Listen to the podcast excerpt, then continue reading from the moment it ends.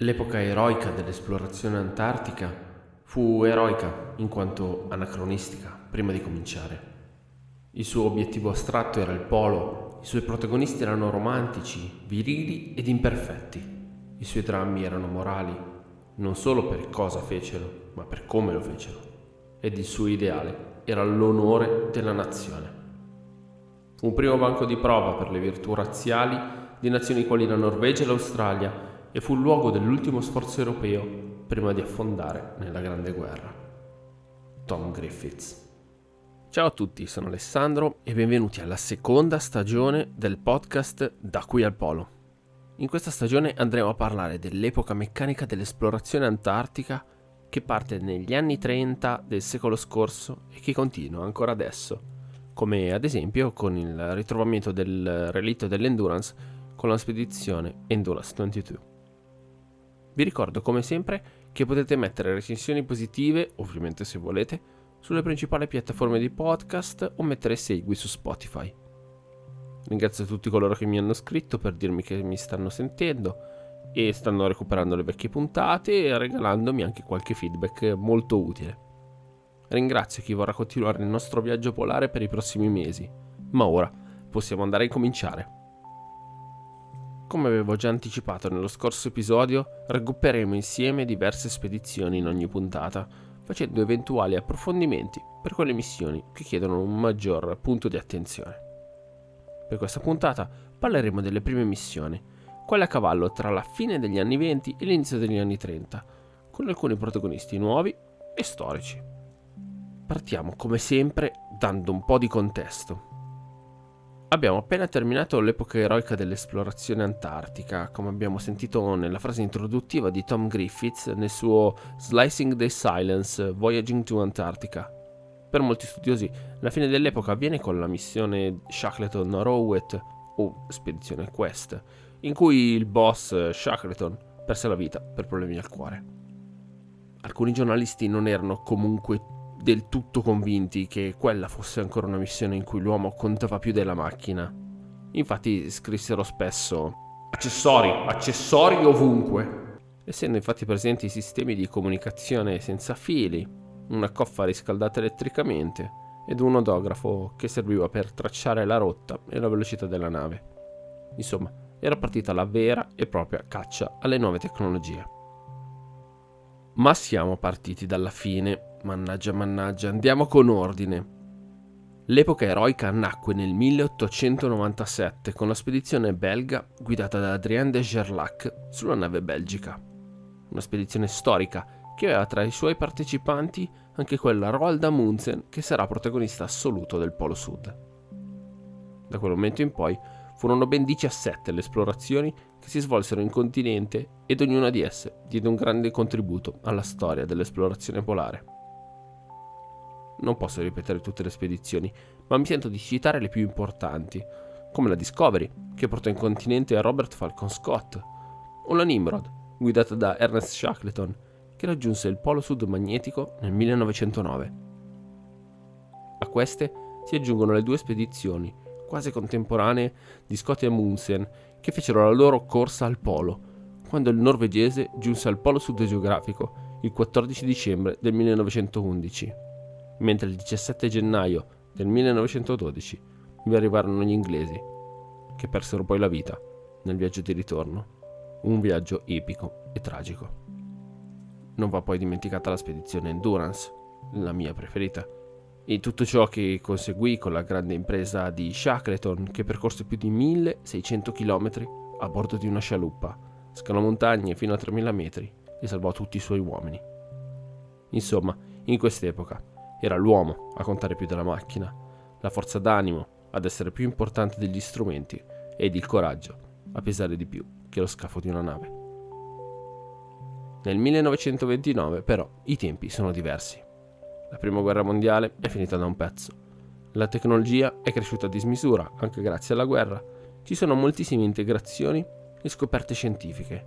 E così anche l'esplorazione polare può fare grandi passi in avanti e sarà proprio uno dei protagonisti dell'epoca precedente, quel Douglas Mason, che decide di raggiungere l'Antartide per scopi esplorativi con la spedizione Banzar. Chi è Douglas Mason dovremmo saperlo tutti. Forse alcuni lo ricorderanno come uno dei protagonisti della storia dell'esplorazione polare. Già docente dell'Università di Adelaide, Mason partecipò alla spedizione Nimrod, raggiungendo il polo sud magnetico, e fu uno dei primi a scalare il monte Erebus sull'isola di Ross. Guidò poi la spedizione Aurora tra il 1911 ed il 1914, una delle missioni più tragiche della storia, in cui il nostro eroe percorse un viaggio lunghissimo di 28 giorni in solitaria, tra dolore e forza di volontà dopo aver perso alcuni dei suoi compagni della spedizione, come Ninnis e Merz. Permettetemi di riportare alcuni estratti del suo diario per ricordare che tipo fosse. Tutto il mio corpo sta marcendo per mancanza di nutrimento. Ho i polpastrelli congelati, le pieghe infette, le mucose del naso distrutte, le ghiandole salivari che si rifiutano di funzionare e la pelle che si stacca dal corpo. Nonostante tutto questo, Mason riuscì a sopravvivere. Partecipò alla prima guerra mondiale sotto bandiera britannica, fino a tornare in Australia per continuare la ricerca accademica. Ma il richiamo dell'Antartide è troppo forte ed anche Mason deve cedere, accettando di guidare la spedizione Banzar che andiamo ad analizzare adesso. Anche se ancora non ho capito se è Banzar o Banzare, però vabbè. La missione è la prima congiunta di tre nazioni, Regno Unito, Australia e Nuova Zelanda, ed aveva come scopo quello dell'esplorazione geografica più che della ricerca scientifica. Venne scelta una nave adeguata per questo evento, la RRS Discovery. Il nome vi fa suonare qualche campanello? Sì, è proprio la nave della missione di Robert Falcon Scott del 1901. 28 anni dopo, eccola ancora a lottare tra la banchisa ghiacciata in mare Antartico non prima di aver partecipato alla guerra civile russa del 1917 ed essere diventata una nave cargo ed una nave per lo studio della migrazione delle balene. La spedizione Banzar venne così organizzata da Mason. Due viaggi verso il continente in due stati consecutive.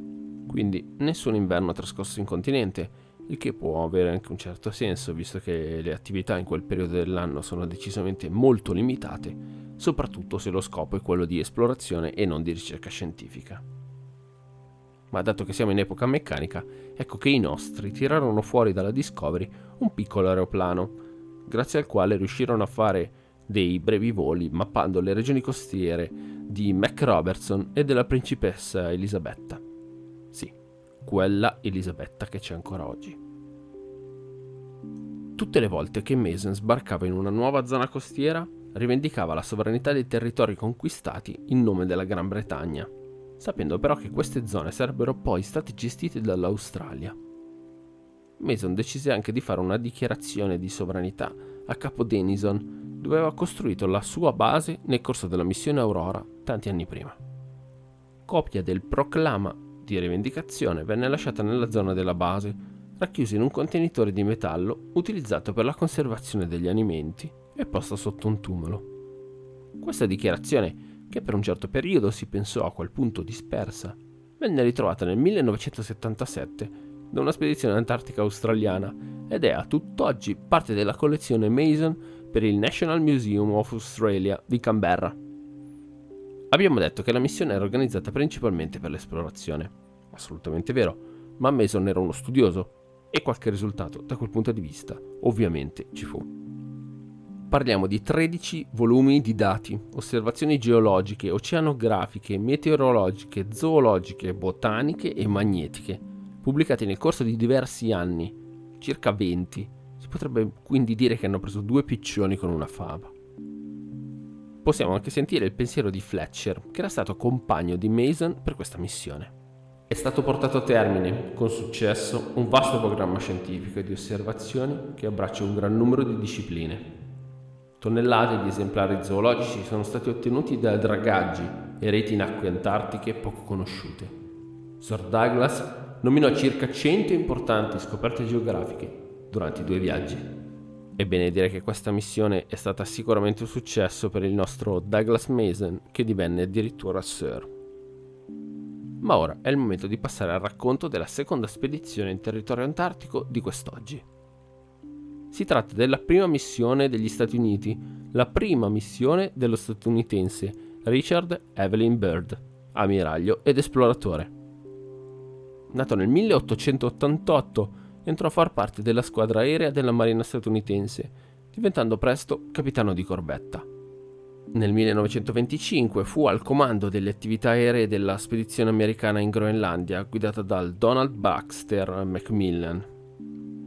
Il suo principale scopo a quel punto della vita era quello di essere il primo, con il copilota Floyd Bennett, a sorvolare il Polo Nord.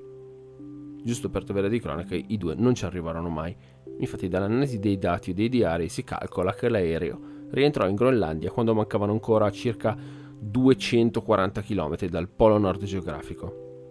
Nessuno quindi fino a quel momento era riuscito a raggiungere i 90 gradi nord.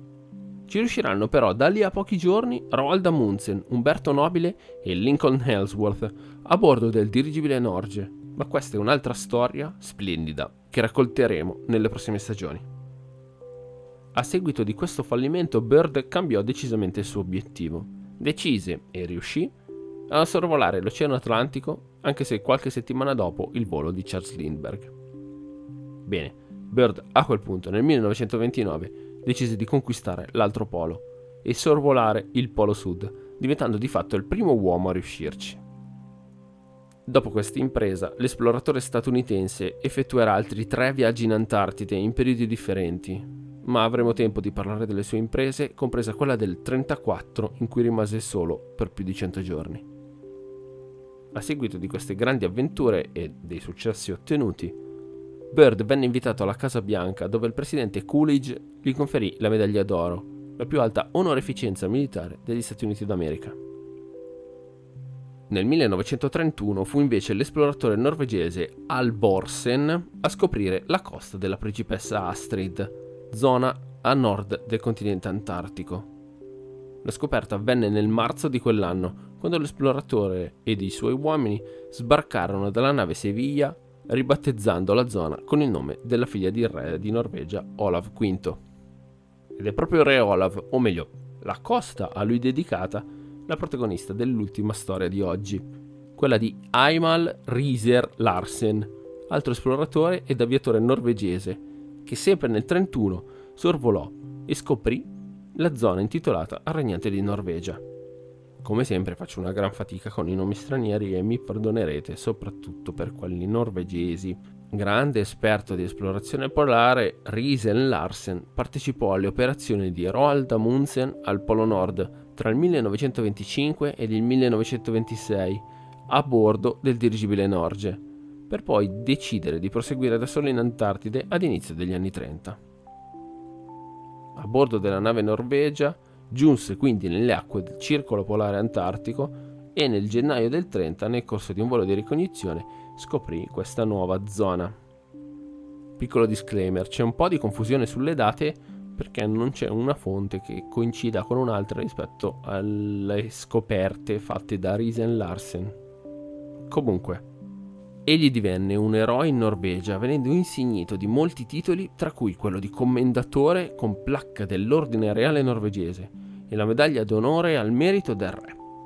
Divenne celebre anche fuori dai confini scandinavi, con premi anche in Francia, Stati Uniti, Svezia ed Italia, dove divenne grande ufficiale dell'Ordine della Corona d'Italia. Bene, dopo tutti questi viaggi, eccoci giunti al termine di questa puntata, la prima dopo la ripresa del podcast. Sono stato un po' assente, ma spero mi perdonerete. Per chi sentisse la puntata indifferita, ma nessun problema. Vi ringrazio di aver sentito l'episodio fino alla fine, vi lascio come sempre con una frase di chiusura, dandoci appuntamento alla prossima settimana. Oggi chiudiamo la puntata con un richiamo alla fine dell'epoca eroica, con le parole di Marjorie e James Fisher, biografi ufficiali del boss Ernest Shackleton. Se fosse possibile tracciare una linea netta per dividere l'epoca eroica dell'esplorazione e quella meccanica, la spedizione Shackleton-Rowett potrebbe essere un buon punto.